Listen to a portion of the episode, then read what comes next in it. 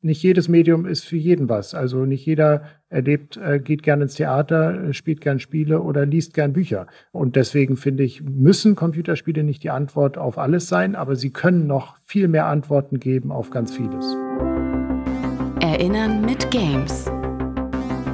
Ein Podcast der Stiftung Digitale Spielekultur.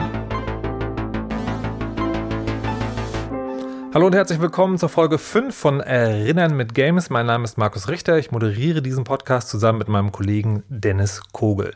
Noch ganz kurz, weil das von allen sechs Folgen, die man jetzt schon hören kann, die erste ist, die Sie hören, liebe HörerInnen. Erinnern mit Games ist ein Podcast, der sich mit der Initiative Erinnern mit Games beschäftigt. Und da geht es darum, Erinnerungskultur und Computerspiele zusammenzubringen, und zwar Erinnerungskultur für einen ganz bestimmten Zeitraum, nämlich den des Nationalsozialismus hier in Deutschland. Man könnte also sagen, das alles ist ein antifaschistisches Projekt, weil es ja letztlich bei Erinnerungskultur auch darum geht, dafür zu sorgen, dass das nie wieder passiert.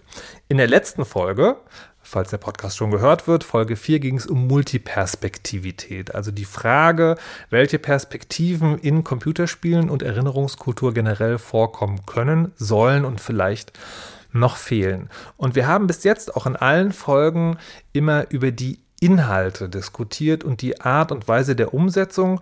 Das wollen wir heute auch nochmal machen, aber mit einer anderen Perspektive, denn jetzt geht es eher um die Frage, das Computerspiel als Werkzeug der Vermittlung wie kann das gehen? Was soll das eigentlich leisten? Und wie können die Rahmenbedingungen dafür vielleicht aussehen? Und dazu begrüße ich recht herzlich heute meine Gäste Manfred Levi und Felix Falk. Herzlich willkommen. Hallo. Hallo. Zur Einführung kurz. Manfred Levi hat die Leitung für Bildung am Jüdischen Museum in Frankfurt, war vorher aber Lehrer, erst an einer jüdischen Schule, dann an einer Brennpunktschule und ist eben jetzt im Auftrag des äh, Ministeriums am Jüdischen Museum, um dort pädagogisch zu arbeiten und Wissen zu vermitteln. Felix Falk ist seit 2017 Geschäftsführer des Game e.V., also dem Branchenverband der Gamesindustrie hier in Deutschland und war vorher Geschäftsführer der Unterhaltungssoftware Selbstkontrolle, also der Institution, die für die Alterskennzeichnung von Computerspielen ähm, zuständig ist hier in Deutschland und hat daher sozusagen einen sehr guten Überblick aus beiden Positionen darüber, was der Markt an Computerspielen so hergibt. So, vielen Dank, dass Sie da sind. Wir wollen ja heute darüber sprechen, wie dieses Konzept Computerspiel als Erinnerungskulturwerkzeug vielleicht benutzt werden kann. Und da möchte ich am Anfang so ein paar Rahmenbedingungen abstecken. Zum Beispiel, wenn wir jetzt sagen, also Computerspiele sollen der Vermittlungsarbeit dienen, würde man als erstes mal wissen wollen, wer ist denn überhaupt die Zielgruppe? Wen erreiche ich denn überhaupt mit Computerspielen? Und das ist natürlich eine Frage, für die Felix Falk wie gemacht ist. Wer spielt denn Computerspiele in Deutschland? Ganz viele Menschen, Millionen Menschen, um genau zu sein. Ähm, die Zahlen zeigen, dass die Hälfte der Bevölkerung inzwischen spielt und zwar interessanterweise völlig unabhängig davon, ähm, wie alt sie sind oder ob es Männer oder Frauen oder Mädchen oder Jungen sind. Man kann also sagen, äh, es ist ganz breit in der Bevölkerung angekommen und man kann über Spiele prinzipiell jeden erreichen. Und jetzt ist ja das, und das ist vielleicht auch ein Problem, das Computerspiele haben, dass die immer sozusagen alle über einen Kamm geschoren werden. Wir kommen heute noch äh, im Laufe der Sendung genauer darauf zu sprechen, welche Mittel wie umgesetzt werden können. Aber jetzt allgemein die Frage, kann man jetzt überhaupt davon ausgehen, wenn man sagt, wir wollen Computerspiele als Werkzeuge benutzen, dass man sagt, alle, die Computerspiele spielen, sind auch erreichbar für Spiele, die sich mit Erinnerungskultur auseinandersetzen? Oder müsste man da schon nochmal genauer gucken, dass sich der Markt irgendwie aufteilt? Oder sind Computerspiele gleich Computerspiele? Na, wenn wir darüber reden, dass Millionen Menschen spielen, dann spielen die natürlich ganz unterschiedliche Sachen. Und dann spielen die auch auf unterschiedlichen Plattformen. Und dann spielen die zu unterschiedlichen Zeiten vielleicht auch. Also da muss man dann schon genauer hinschauen, ähm, wen will man wie erreichen. Ist eigentlich wie bei anderen Kulturgütern auch. Da erreiche ich mit einem Theaterstück äh, nicht jeden und mit Musik auch nur bestimmte Leute. Genauso groß ist die Vielfalt im Bereich Games. Aber die starke Akzeptanz und auch ähm, die Faszination von Spielen, die ist längst ähm, angekommen und deswegen ist da ein großes offenes Feld. Mhm. Jetzt ist ja ein, ein Ansatz dieser ganzen Initiative Erinnern mit Games auch der, Klischees aufzubrechen und zum Beispiel auch das, dass Computerspiele, die ernsthafte oder Inhalte mit pädagogischem Anspruch haben, in eine Ecke gedrängt werden. Und es gibt aber diese Ecke, das sind, ist die der Serious Games, denen sozusagen immer so ein bisschen unterstellt wird, naja, die haben immer den erhobenen Zeigefinger und die können ja gar keinen Spaß machen. Auch darüber reden wir heute noch. Aber am Anfang ist erstmal die Frage, diese sogenannten Serious Games, Gibt es dafür ähm, einen, wie soll man das sagen, einen freien Markt? Also Menschen, die das freiwillig spielen, mal ganz platt gesagt, oder sind das Spiele, die vor allen Dingen in der Bildung genommen werden? Das heißt, die immer jemanden haben, der sie an die Zielgruppe heranträgt. Serious Games klingt fälschlicherweise gleich so ernst. Man könnte es auch übersetzen mit Lernspielen und man könnte noch weitergehen und sagen, dass Lerneffekte, also das spielerische Lernen, natürlich in ganz vielen Spielen auftaucht, den man gar nicht ansieht, dass sie ein Lernspiel sind. Das ist sogar im besten Fall so. Das heißt, ein äh, Spiel, was mir ganz viel Spaß macht und wo ich zum Schluss was mitgenommen habe, weil ich mich zum Beispiel mit einer bestimmten Problematik auseinandergesetzt habe oder ein bestimmtes Thema verstanden habe, das kann dann schon einen Lerneffekt ähm, haben, ohne dass man jetzt das mit einem Serious Games Label versieht. Und ähm, ich glaube, das ist die große Chance, ähm, gerade dieses spielerische Lernen, wo Entwicklerinnen und Entwickler aus der Games-Umgebung ja gelernt haben, was mache ich richtig, damit es motiviert und damit die Leute Lust darauf haben. Ganz einfache Beispiele, wo gar keiner an Serious Game denkt, sind die Fitness-Apps oder ähm, beispielsweise die Vokabeltrainer oder sowas. Das ist ja alles schon im Bereich Lernspiel und zeigt ganz deutlich, das geht ganz früh los und muss gar nicht immer mit der Keule sein. Also ja, aber die gibt es ja trotzdem. meine Frage würde jetzt in die Richtung abziehen, sagen, dieser Markt, haben Sie denn den Eindruck, dass die sozusagen gekauft werden oder eingesetzt werden von Institutionen, die selber mit Bildung auch zu tun haben oder haben die auch von alleine ein Publikum? Sowohl als auch. Also es gibt ähm, ganz äh, großen Markt. Wir haben gerade eine Studie rausgebracht, die hat gezeigt, dass wir allein im, im deutschen Markt der Anteil von Serious Games oder der Umsatz mit Serious Games jährlich um 19 Prozent steigt. Also es ist ein stark wachsender Markt auch und so Vokabeltrainer und so weiter, die werden ja genutzt, ohne dass jetzt jemand es verschreibt. Aber wir haben auch einen ganz großen Bereich, beispielsweise bei per Personalverantwortlichen, die in Unternehmen Lernspiele ganz stark und immer stärker dafür einsetzen, um Weiterbildung zu machen oder um Trainings ähm, zu machen. Und natürlich auch immer mehr Institutionen. Da kommen wir dann auch in den Bereich der Erinnerungskultur. Immer mehr Institutionen, die das nutzen. Wir haben jetzt gerade auf der Gamescom den Außenminister der von Deutschland gesehen, der ein Spiel entwickelt hat, um Demokratievermittlung zu betreiben. Und äh, es gibt viele andere Institutionen, die machen sowas auch.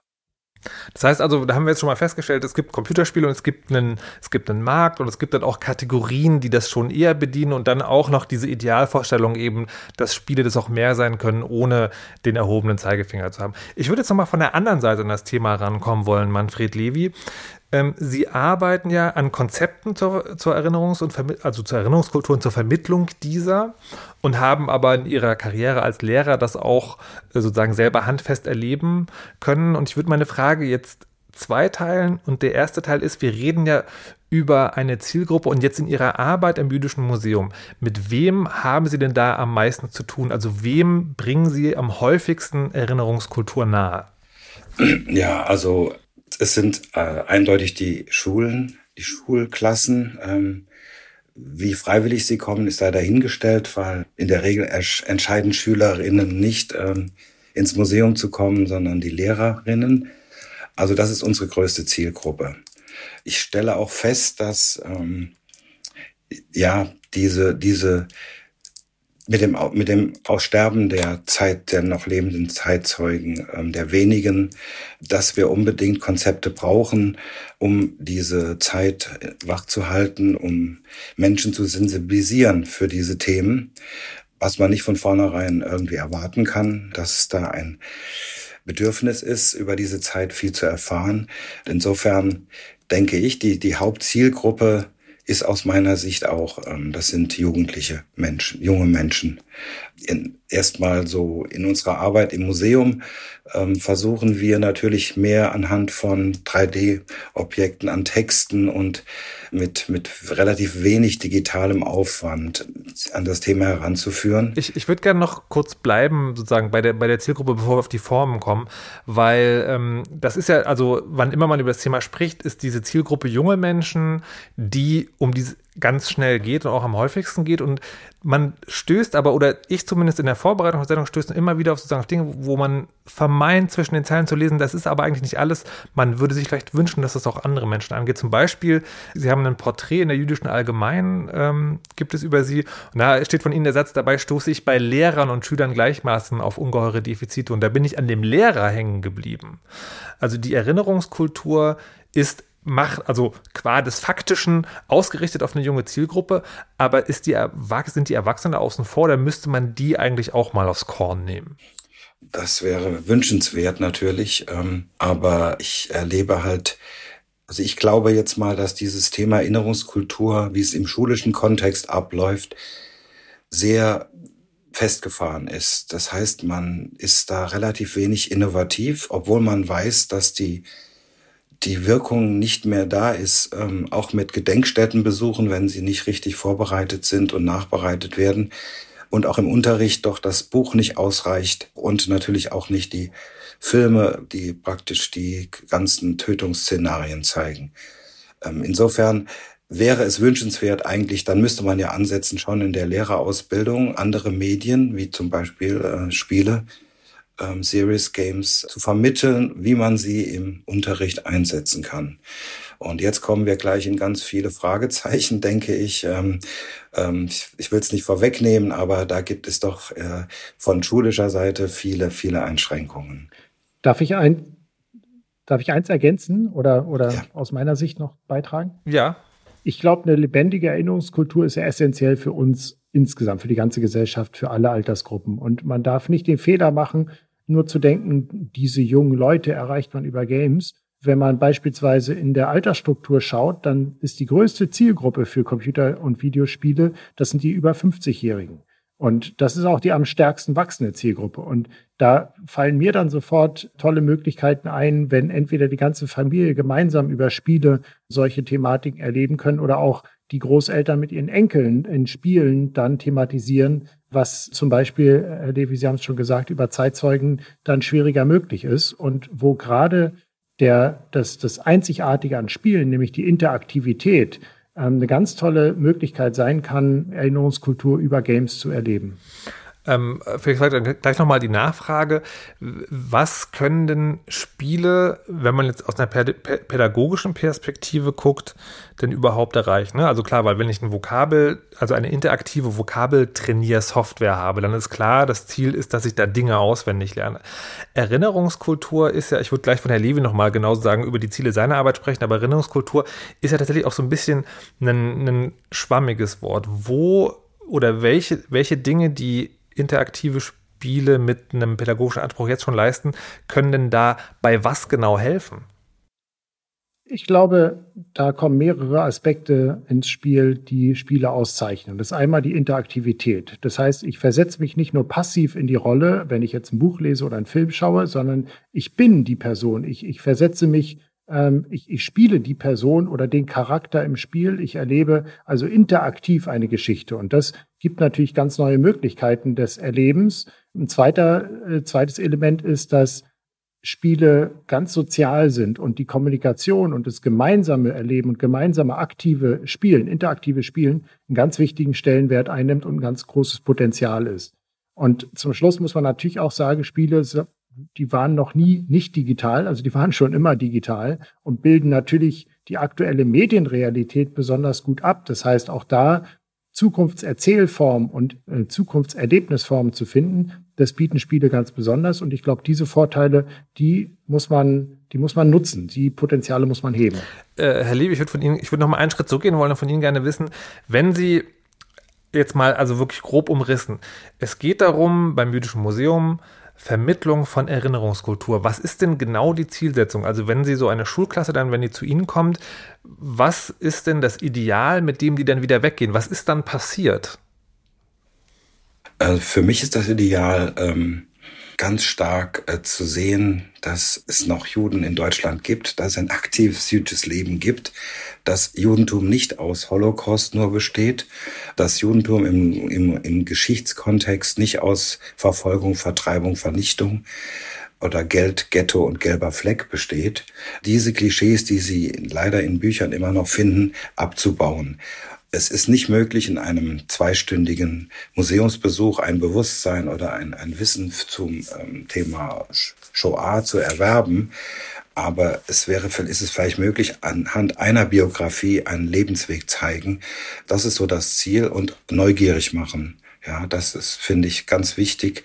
Und Museum muss sich ja schon noch unterscheiden von Schulunterricht. Ja, und insofern suchen wir andere Wege, ähm, auch Jugendliche, natürlich auch Erwachsene. Aber mein Schwerpunkt ist nun mal, ist nun mal diese Gruppe anzusprechen. Was sind denn die Mittel im Museum, die Sie da einsetzen? Also bevor wir zu den Spielen kommen. Was? Ich kann, zum Beispiel haben wir in dem Museum Judengasse gibt es eine Mauer. Da sind die Gedenktafeln und die biografischen Daten von den aus Frankfurt und Umgebung äh, deportierten und ermordeten Juden. Und ähm, Anne Frank hat zum Beispiel da auch einen Gedenkstein, weil für die gibt es ja alle kein Grab. Und das ist auch der Ort, wo Angehörige praktisch ihrer Verwandten gedenken. Und wir haben zum Beispiel so eine Datenbank und die Gruppe, die Schüler, Schülerinnen suchen sich eine Person aus, recherchieren und dann stellen sie praktisch die, die, das Leben und das kurze, die Geschichte dieser Person dar. Im neuen Museum, also mit der neuen Ausstellung und der Neueröffnung Mitte Oktober, werden wir auch versuchen, mehr interaktive Sachen zu haben. Zum Beispiel gibt es eine Station, die heißt ähm, Was glaubst du oder was ist dir heilig?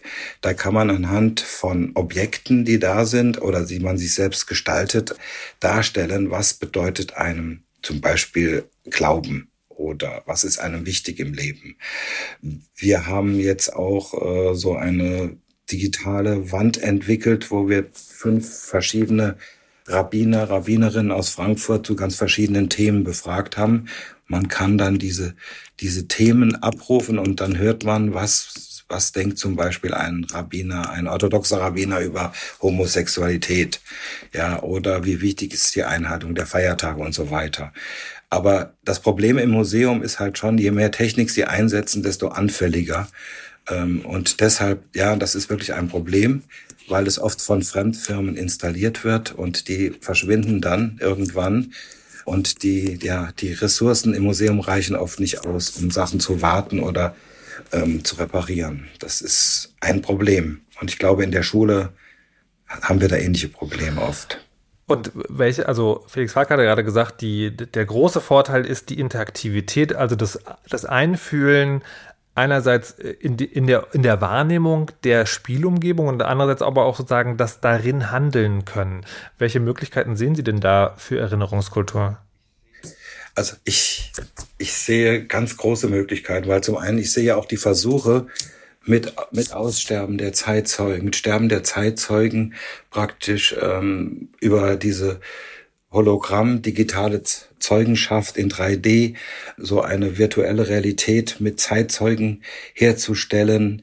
Und ich denke, dass diese Art von, ja, diese Zugänge über Spiele auch ganz viel vermitteln können, die nicht so immer mit didaktischem Zeigefinger von lehrenden Personen sind, sondern auch das Selbstentdeckende und das, und das Soziale. Also ich sehe jetzt nicht jemand, der alleine an einem Computer sitzt oder ähm, iPad und spielt und ich, ich sehe da eine große Chance. Zum Beispiel benutze ich, ähm, es klingt jetzt banal, aber es gibt so ein Spiel, Wer wird Millionär? Und ähm, also es gibt so eine Version, wo man die Fragen selbst eingeben kann oder erarbeiten kann.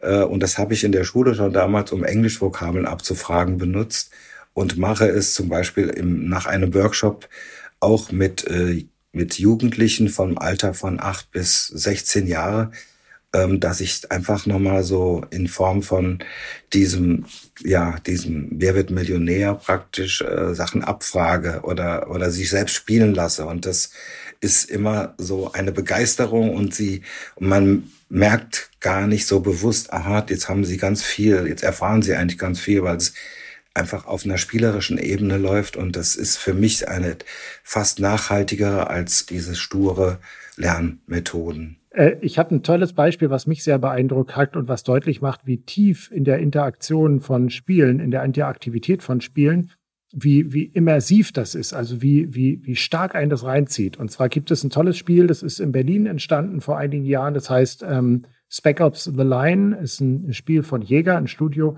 und das erzählt eine Kriegsgeschichte und, und erzählt da die Gräuel von Kriegszusammenhängen. Und ein Soldat erlebt das und der wird immer wieder äh, vor ähm, moralische Entscheidungen gestellt. Und diese moralischen Dilemmata, die erlebt der Spieler und die haben Tests gemacht mit Spielern, bevor sie das Spiel auf den Markt gebracht haben und haben erzählt, dass bei bestimmten moralischen Situationen die Spieler versucht haben, zu, das zu umgehen, weil sie diese Entscheidung nicht treffen wollten, aber die Programmierer das natürlich nicht zugelassen haben. Das heißt, man hat gemerkt, die Spieler versuchen, äh, diese moralische Entscheidung nicht, nicht zu treffen, weil es ein Dilemma ist und dann aber die Auseinandersetzung damit trotzdem vorzunehmen, weil sie ansonsten nicht weiterkommen und sich damit aktiv auseinanderzusetzen und es nachher in Interviews beschrieben haben als besonders ähm, prägen, also als besonders starke Erfahrung. Und das unterstreicht, finde ich, die Geschichte, äh, was man mit, mit Spielen auch erreichen kann, was mit anderen Medien vielleicht schwerer oder auch vielleicht gar nicht geht.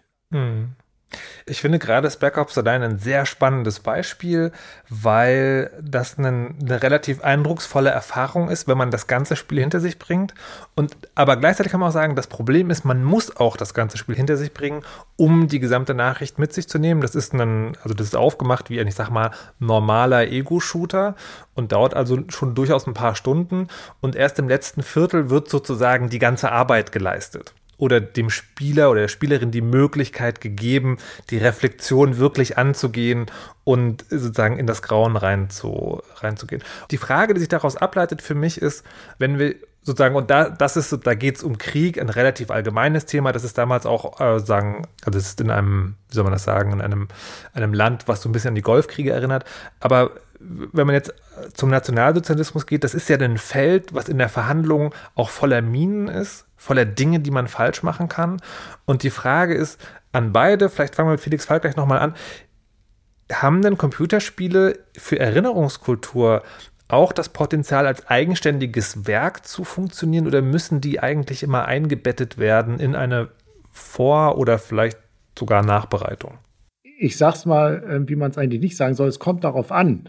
Es kommt ein bisschen auf, mhm. auf das Thema äh, drauf an. Ich glaube aber, dass Spiele, dadurch, dass in diesem digitalen Medium Text, Musik, Video, Interaktion, dass da ganz, also alle Bereiche eigentlich zusammenkommen, hat man unendliche Möglichkeiten, natürlich auch solche Themen zu reflektieren, nochmal nachzubereiten. Es gibt Spiele, wo man beispielsweise ähm, sich durch eine Umgebung bewegt und immer wieder Möglichkeiten hat für kleine Informationstexte, die man nutzen kann oder nicht, oder wo der Entwickler einen darauf hinsteuert und dann wirklich die Auseinandersetzung auch forciert an, einem, an einer Stelle, wo es künstlerisch wichtig ist oder geschichtlich wichtig ist. Also ich sehe da gar nicht, ähm, gar kein Problem, sondern eher große Möglichkeiten. Wie sehen Sie das, Herr Levy? Ich sehe es eigentlich genauso und ich finde, wir bleiben bei dem Wort Spiel. Das heißt, ähm, wobei ich gestehen muss, je mehr ich mich damit beschäftige, also meine Anfangs war ich sehr skeptisch, ähm, was betrifft, was äh, Spiele betrifft, die so einen historischen Kontext wiedergeben sollen, weil ich dann einmal gedachte, okay, ähm, das ist jetzt, das hat gar nichts mehr mit Spiel zu tun, sondern das ist ähm, zu realitätsbezogen, zu didaktisch. Auf der anderen Seite hatte ich die Angst, wenn man, kann man die Realität ausblenden in Spielen, wenn man den Anspruch hat, ähm, auch äh, mehr etwas zu vermitteln damit. Und jetzt denke ich eigentlich, es ist gerade eine Chance, nicht nur die, die Realität, wie sie vielleicht in Geschichtsbüchern dargestellt wird, abzubilden, nur in einer spielerischen Verpackung, sondern ich denke, es geht auch, man hat dadurch die Möglichkeit, und das finde ich das Faszinierende eigentlich, so ähm, kontrafaktische Sachen zu machen und vielleicht zum Beispiel, wie hätte sich die Geschichte entwickelt, wäre der Zweite Weltkrieg nie ausgebrochen. Also, dass man auch einfach Szenarien entwickeln kann äh, und sich da wahrscheinlich trotzdem mit den Themen auseinandersetzt, aber eben auf eine andere Art.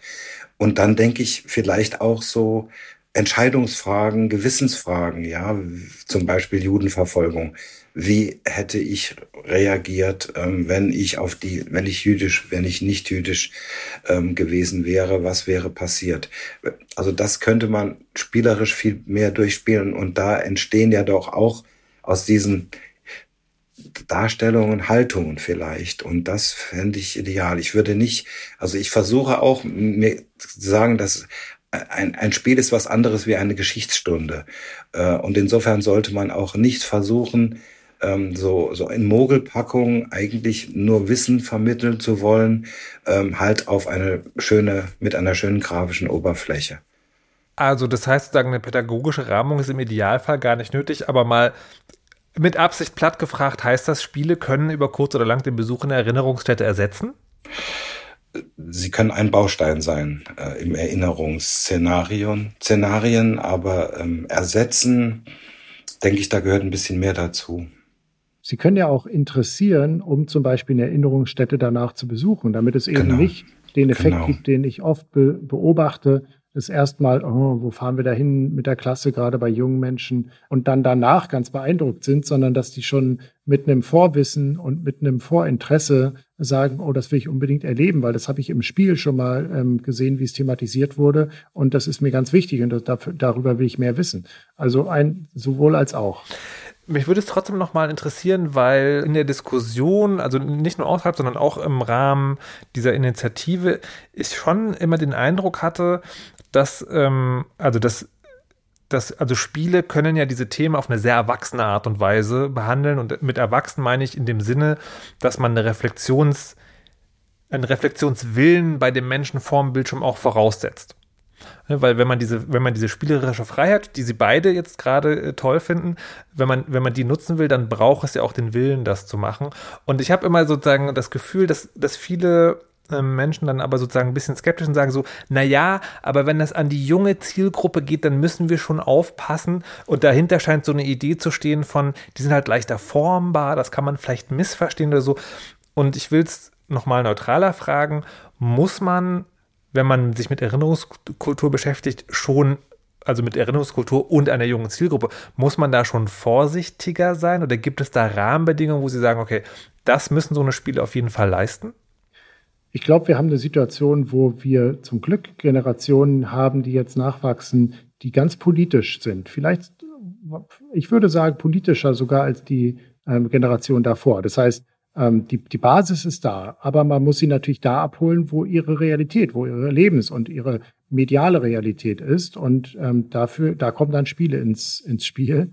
Deswegen ist es wichtig, dass man einerseits diejenigen sieht, die selbst Spiele spielen, aber auch die in den Blick nimmt, die Spiele produzieren. Denn ich glaube, ähm, es gibt ganz viele, die drücken sich aus inzwischen, indem sie nicht ein Buch schreiben oder indem sie einen Film drehen, sondern indem sie ein Computerspiel entwickeln. Und diese Kreativität und diese Leute zu erreichen, und die zu motivieren, sich auch mit solchen Themen auseinanderzusetzen, gerade ohne dass man sagt, Achtung, äh, ihr könnt aber ganz viel falsch machen, sondern die zu motivieren, sich selbstbewusst auch mit, mit der Geschichte, mit unserer Geschichte in Deutschland auseinanderzusetzen, das ist ein großes, großes Potenzial, weil ich glaube, wenn man jetzt guckt, gerade im Indie-Bereich, also die unabhängigen kleinen Entwicklerstudios, da sind schon ganz tolle Beispiele und es kann noch viel mehr geben.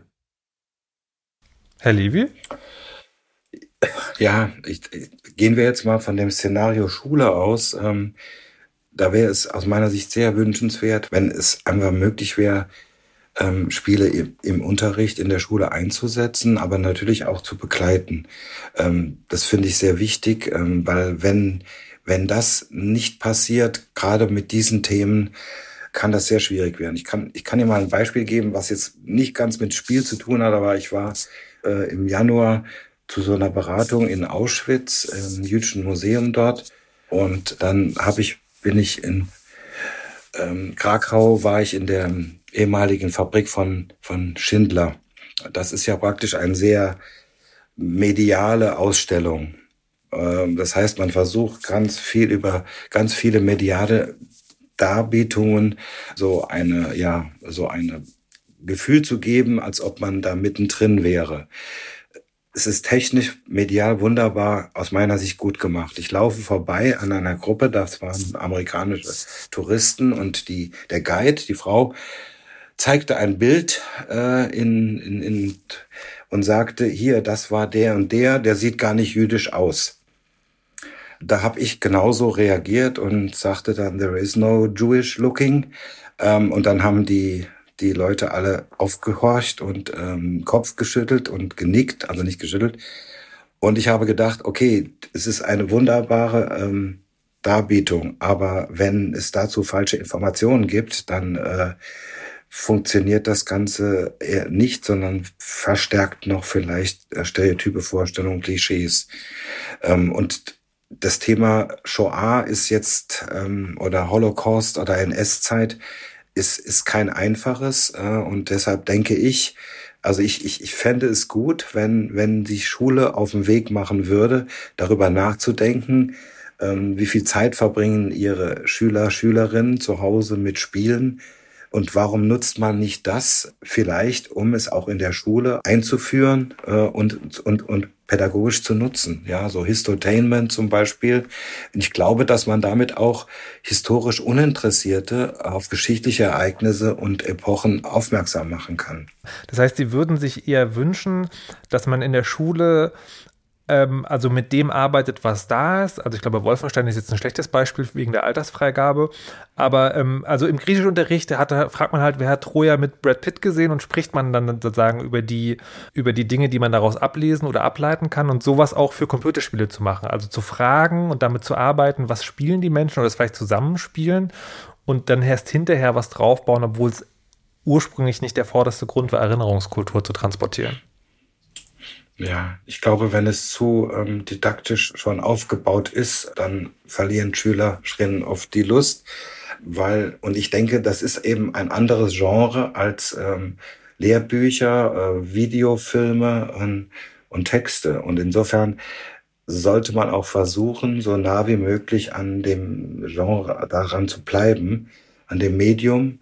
Und, und, und natürlich könnte man es nutzen, auch um ja soziales Lernen zu initiieren. Würde die Frage an Felix Falk äh, auch weitergeben wollen und noch kurz erzählen, dass ich, wenn ich beobachte, dass Lehrer oder LehrerInnen sowas machen, dass sie also, also Computerspiele nehmen, die sowieso gespielt werden von den Heranwachsenden, dass das oft Einzelkämpfer sind, ähm, und die auch gegen ihre eigene Schulleitung kämpfen müssen. Ähm, und Felix Falk, vielleicht haben Sie da einen Überblick, ob sich das mittlerweile ändert oder ob das immer noch so ist, dass Computerspiele im Lehrkörper, ich pauschalisiere jetzt, ich weiß, den schlechten Ruf haben und dieses, dieses didaktische Potenzial eigentlich liegen bleibt? Ich glaube, die Analyse wäre vor zehn Jahren richtig gewesen, ist mhm. sie aber inzwischen nicht mehr. Vor zehn Jahren war es Na, eine, große, eine, große, Debatte, ähm, ob, ob ähm, und das heißt nicht nur Computerspiele, sondern es bezieht sich auch auf Digitalisierung insgesamt, auf viele Aspekte der Digitalisierung. Ähm, da sagten Lehrer doch, ähm, und jetzt pauschalisiere ich auch, bitte um Entschuldigung, sagten Lehrer häufig, was sollen wir denn noch alles machen? Wir können jetzt nicht auch das noch tun. Und heute ist es aber so, dass ich das so erlebe, dass ganz viele Lehrerinnen und Lehrer sagen, wir wollen das unbedingt, aber weil wir wissen, dass es wichtig ist und weil, weil wir wissen, dass da ein großes Potenzial auch ist, unsere, für, für die Vermittlung von Lerninhalten, aber wir wissen nicht wie. Die Fortbildungen fehlen, die technischen Geräte fehlen und die Zeit fehlt, sich damit zu beschäftigen. Und deswegen, äh, die, die Aufgabe ist erkannt, aber bei der Umsetzung hapert es noch. Und wir haben beispielsweise eine Umfrage in Auftrag gegeben in Corona-Zeiten, wie dann digitales Lernen umgesetzt wurde.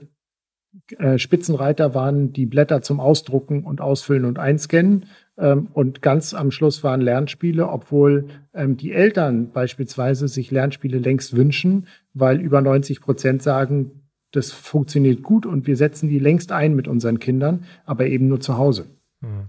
Ich will am Ende der Sendung tatsächlich noch mal ein bisschen über die politischen und strukturellen Rahmenbedingungen sprechen. Ich will jetzt noch einmal sozusagen den Spielebereich abschließen und noch fragen, Herr Levy, Sie haben ja immer gesagt, sozusagen, oder wenn man das jetzt zusammenfasst, was wir bis jetzt von Ihnen gehört haben, heißt es also, Spiele können ein neuer, ganz wichtiger, aber halt eben auch nur ein Teil von Erinnerungskultur sein. Und ich würde gern nochmal versuchen abzufragen, ob Sie die Grenze ziehen können. Also dieses, was können Spiele, aber was können Spiele auch nicht? Hui, ähm, das ein Teil liegt jetzt auch an der Qualität der Spiele. Äh, Spiele können äh, ein historisches Wissen vermitteln. Sie können ja historische Zugänge haben.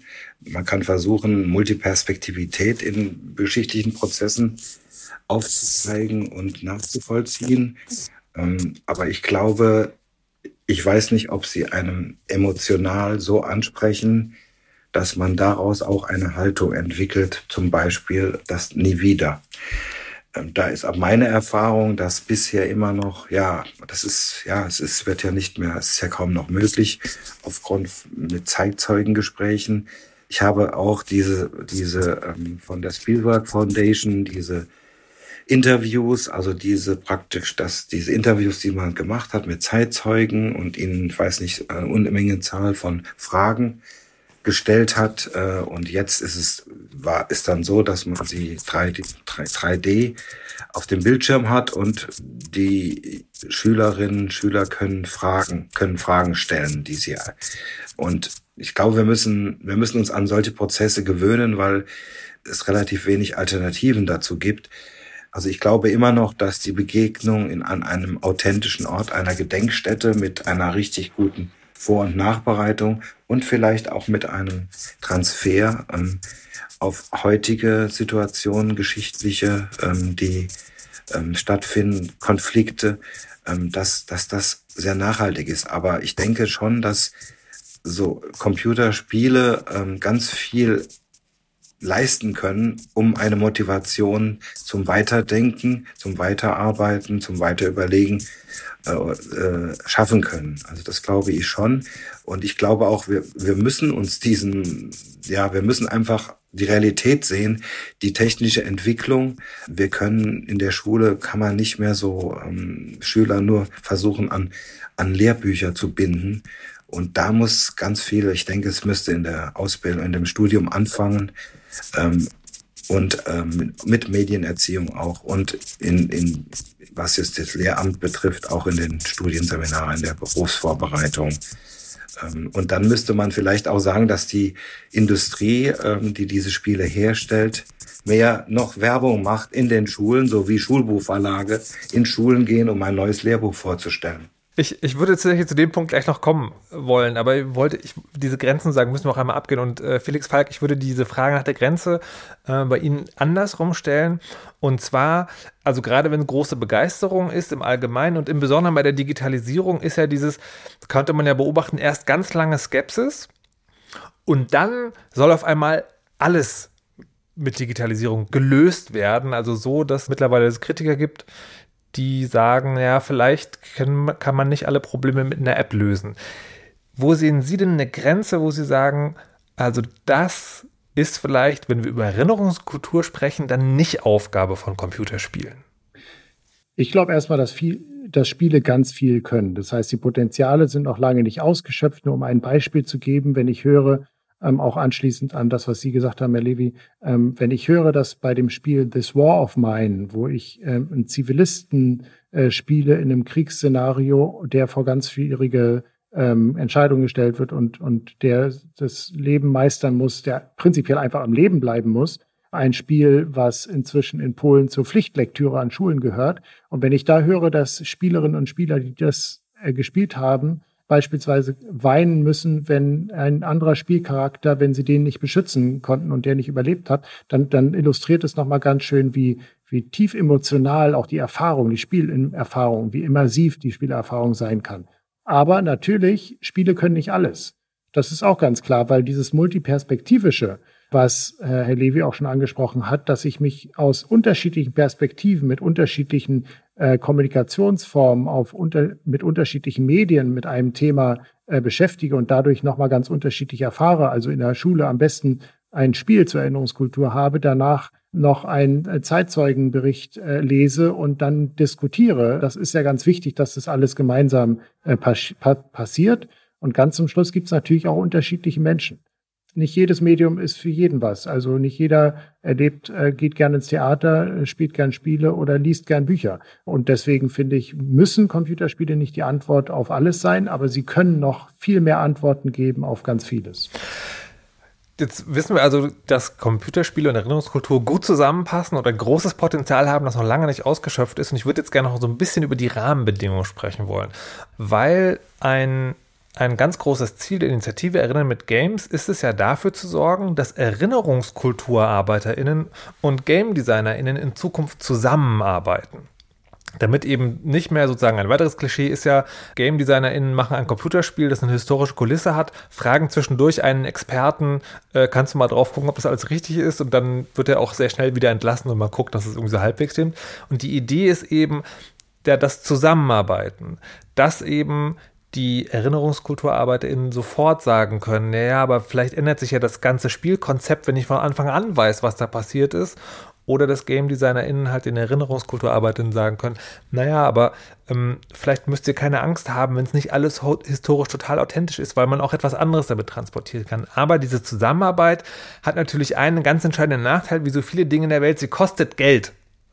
Und dann können wir uns vielleicht zuerst Felix Fall fragen, lohnt sich das, so zu arbeiten? Also im Sinne von, haben Spiele, wo man diesen Mehraufwand betreibt, das wirtschaftliche Potenzial von alleine sich zu tragen oder muss man hier schon sofort die Förderung auch mitdenken?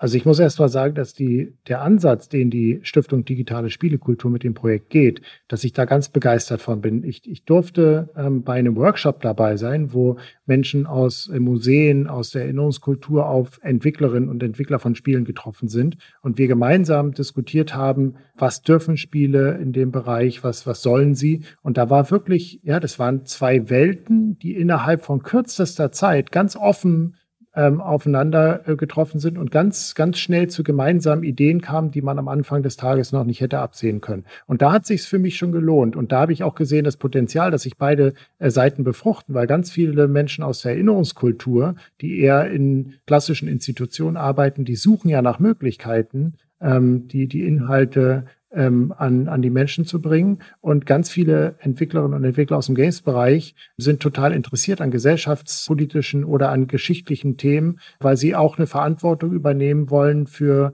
das Land und die Gesellschaft, in der wir leben. Und da finde ich, da hat's, hat sich schon gelohnt, genau in diesen Diskurs zu gehen. Und wenn es um Geldverdienen geht, ja, ich finde, also wenn man dafür in Deutschland nicht dann auch äh, Geld zur Verfügung stellt, wofür denn dann? Das ist doch total wichtig, genau diesen Austausch zu haben. Und da finde ich es auch nicht an erster Stelle, ob das Spiel jetzt viel verkauft oder nicht, sondern da, da finde ich toll, dass das zu befördern, dass da mehr passiert in diesem Bereich. Mhm. Herr Levy, wie sind Sie denn das also sagen als Facharbeiter für die Vermittlung von Erinnerungskultur? Könnten Sie das oder würden Sie das zusätzlich leisten wollen? Kann man ja auch fragen, so eine Entwicklungsarbeit zu begleiten. Also ist, gibt es da in Deutschland schon genug Strukturen, die das mitleisten können oder müsste man das neu denken und auch Strukturen aufbauen?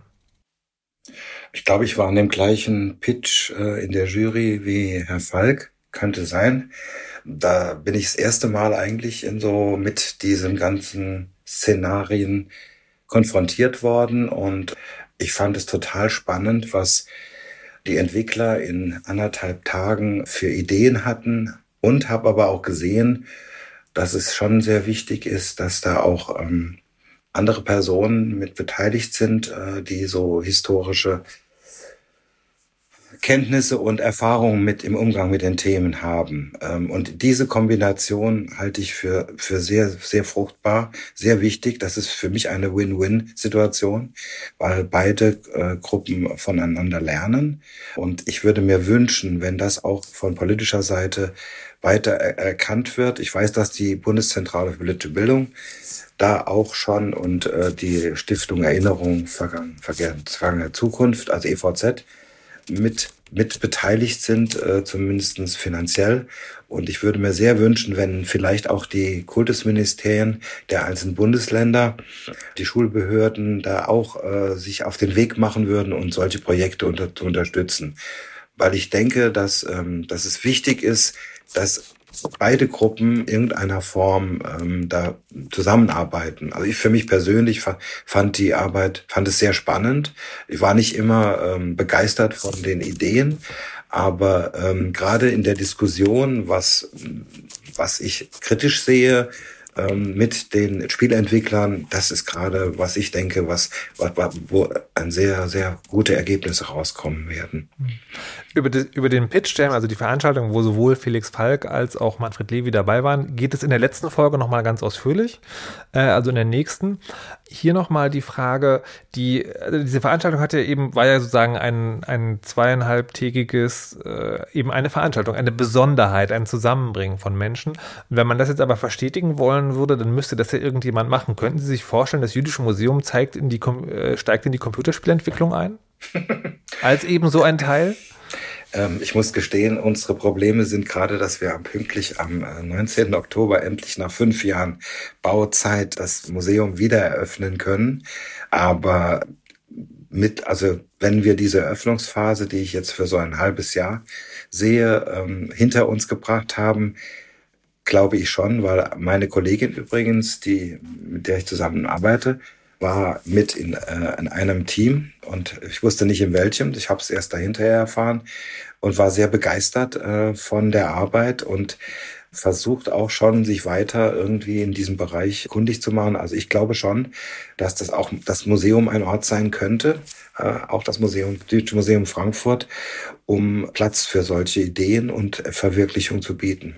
Jetzt äh, haben wir schon, also dieser Pitch, der gleich schon die ganze Zeit an und Sie haben schon ein bisschen erzählt, dass die Arbeit toll war. Ich würde aber nochmal konkret fragen wollen und auch beide vielleicht, wenn das geht, Gibt es dort etwas, was Sie, was Sie gut fanden, was Sie mitgebracht haben, was dem nahe kommt, was wir jetzt besprochen haben? Also eben diese Vermischung von Erinnerungskultur und Games, die da im Ansatz als Konzept, denn darum ging es ja da schon verwirklicht wurde, Herr Levy? Ja, es ist doch einfach so, dass, also ich bin da sehr unbedarft äh, in diese Jury eingestiegen ähm, und konnte mir gar nicht vorstellen, was es möglich ist, in so einer kurzen Zeit für Spiele, für Ideen zu wickeln, entwickeln. Und es hat mich wirklich überzeugt und begeistert, wie ähm, Themen umgesetzt werden können, die ja eigentlich also ich hatte immer so ein bisschen, naja, das ist ja nicht seriös und das, das ist ja mehr so, ja, man reflektiert da nichts und es wird alles, ja, entweder zu, es wird alles zu easy dargestellt und ich war wirklich erstaunt, weil einmal welches Potenzial dabei ist, wie man auch historische Prozesse darstellen kann, Erinnerung, was für Ideen es da gibt. Und da bin ich sehr, gehe ich eigentlich sehr positiv, weil das hat jetzt nichts mit Ego-Shooter-Spielen zu tun, wo man allein am Computer sitzt und ballert. Und das ist was ganz anderes. Und also ich sehe das wirklich sehr positiv. Es gibt aber ja, ich muss jetzt auch mal sagen, es gab auch in diesem Pitch einen Punkt, wo ich nicht einverstanden war, weil einfach historisch so etwas vermischt wurde aufgrund einer, einer fehlenden Information, die sich aber dann durch das ganze Spiel gezogen hat. Und das geht aus meiner Sicht nicht. Mhm. Aber das ist ja sozusagen, da, ist ja vielleicht eben so ein Pitch, genau der Ort, wo man das verhandeln kann. Genau der ja, Ort, ja genau der Aber ich, ich, will, ich will nur noch mal bohren. Was, was konkretes, eine konkrete Idee, die Sie da gesehen haben, die Sie jetzt besonders hervorheben wollen, haben Sie oder wollen Sie vielleicht als Jurymitglied auch nicht? Eine konkrete Idee war für mich, äh, dass man immer so überlegt, wie, wie kann man, also ich habe, das versuchen wir ja auch äh, anhand von Fotos und Texten, so Familiengeschichten zu zeigen und Schicksale. Und da hatte eine Gruppe hatte das umgesetzt äh, in Form eines Fotoalbums, was in einem Zimmer lag, das man aufblättern konnte. Und es war für mich also ein, ein, ein sehr eindrucksvoller Zugang. Mir sicher bin, dass man damit ganz viele Spieler, Spielerinnen begeistern kann und gleichzeitig wirklich äh, sehr, sehr anschaulich ähm, geschichtliche Ereignisse und Prozesse darstellen kann. Ähm, Felix Falk, Sie waren ja gar nicht Mitglied in der Jury, aber trotzdem dabei. Ich frage es trotzdem mal, ich weiß nicht genau, ob es beantwortet werden kann. Haben Sie auf dem Pitch was gesehen, wo Sie sagen, das ist toll, davon will ich mehr? Ich war tatsächlich nicht beim Pitch Jam dabei, sondern ich war in der vorbereitenden, im vorbereitenden Workshop, wo wir äh, versucht haben, über Kriterien zu sprechen und wo ich ganz spannend fand, diesen, diese Balance zwischen wir wollen gerade, dass diejenigen, die Spiele entwickeln, frei rangehen, kreativ sind und Sachen neu darstellen. Aber auf der anderen Seite der Waage, ähm, welche Vorgaben muss man geben, damit man auch wirklich ähm, verantwortungsvoll ähm, sich in dem Bereich bewegt. Und ich finde ein tolles Beispiel, ähm, was sicher auch schon thematisiert worden ist in einigen Folgen dieser, dieses Podcasts, Through the Darkest of Times, äh, das Spiel, wo ich im Widerstand ähm, aktiv bin und einfach den, die Zeit des Nationalsozialismus erlebe in ganz kleinen Geschichten und nicht, wie man es im Film oft kennt, die großen heroischen Geschichten und die Helden und so weiter, sondern wirklich die, die Alltagsgeschichten. Und das ist wiederum etwas, das können Spiele besonders gut, weil sie sich auch die Zeit nehmen, dass jemand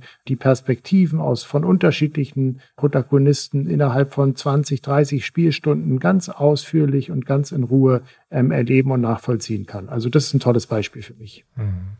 Da möchte, äh, möchte sagen, ein kleiner, kleiner Hinweis in eigener Sache möge mir da gewährt sein, dass äh, Through the Darkest of Times tatsächlich also gerade das Leucht, der Leuchtturm sozusagen sozusagen für diese Spiele äh, in Deutschland. Wir haben einen der Macher auch im Interview, Jörg Friedrich von Paint Bucket Games spricht in Folge 2 über die Frage, ob man den Holocaust in Computerspielen darstellen kann und wenn ja, wie. Ich möchte äh, zum Schluss noch, wir haben das in der Sendung ein paar Mal gemacht und manchmal hilft in der Diskussion, sie noch einmal pauschalisieren ähm, und sozusagen als Vertreter für jeweils die Erinnerungskultur und die Welt der Computerspiele nehmen und fragen, was sie sich von den anderen wünschen. Zum Abschluss dieser Sendung noch sozusagen, was ist der Wunsch, Felix Falk, an die Menschen, die mit Erinnerungskultur arbeiten? Mein Wunsch ist, dass die Offenheit, die ich jetzt erleben konnte in diesem Projekt mit der Stiftung Digitale Spielekultur, dass die weitergeht und dass sie sich noch auf viel mehr Menschen erstreckt, die genauso ähm, erkennen, dass es ein großes Potenzial ist, mit Spielen in der Erinnerungskultur zu arbeiten und die zu nutzen. Und ähm, da freue ich mich auf die nächsten Jahre, denn ich glaube, da kommt was ganz Spannendes in Bewegung. Mhm. Und Herr Levi, was wünschen Sie sich von der Welt der Computerspiele? Also ich würde mir wünschen, wenn Sie Einklang, wenn Sie Einzug in die noch nicht richtig digitalisierte Welt in der Schule hätten, finden würden. Ich würde mir aber auch wünschen, wenn wir ganz konkret bei uns im Museum mal die Möglichkeit hätten, einem größeren Publikum Spiele vorzustellen und darüber zu diskutieren. Ähm, und zwar mit, ja, mit einem Publikum, was aus ganz verschiedenen Teilen beruflich ähm, wie auch äh, herkunftlich kommt. Ja, also das wäre, würde ich gerne mal initiieren und ich glaube, sowas wäre vielleicht auch realisierbar, um einfach auch das Medium bei uns, ja, weil es ist bei uns im Museum. Ich glaube, wenn mich die Mehrheit der Kuratoren ansprechen würde, würden sie Angst haben, dass man ihre wunderschönen Objekte nicht mehr würdigt in den Vitrinen. Und ich würde gerne sie überzeugen, dass ähm, auch diese Objekte ihren Wert haben. Aber es gibt auch andere Zugänge, die sich nicht widersprechen, sondern die sich ergänzen könnten.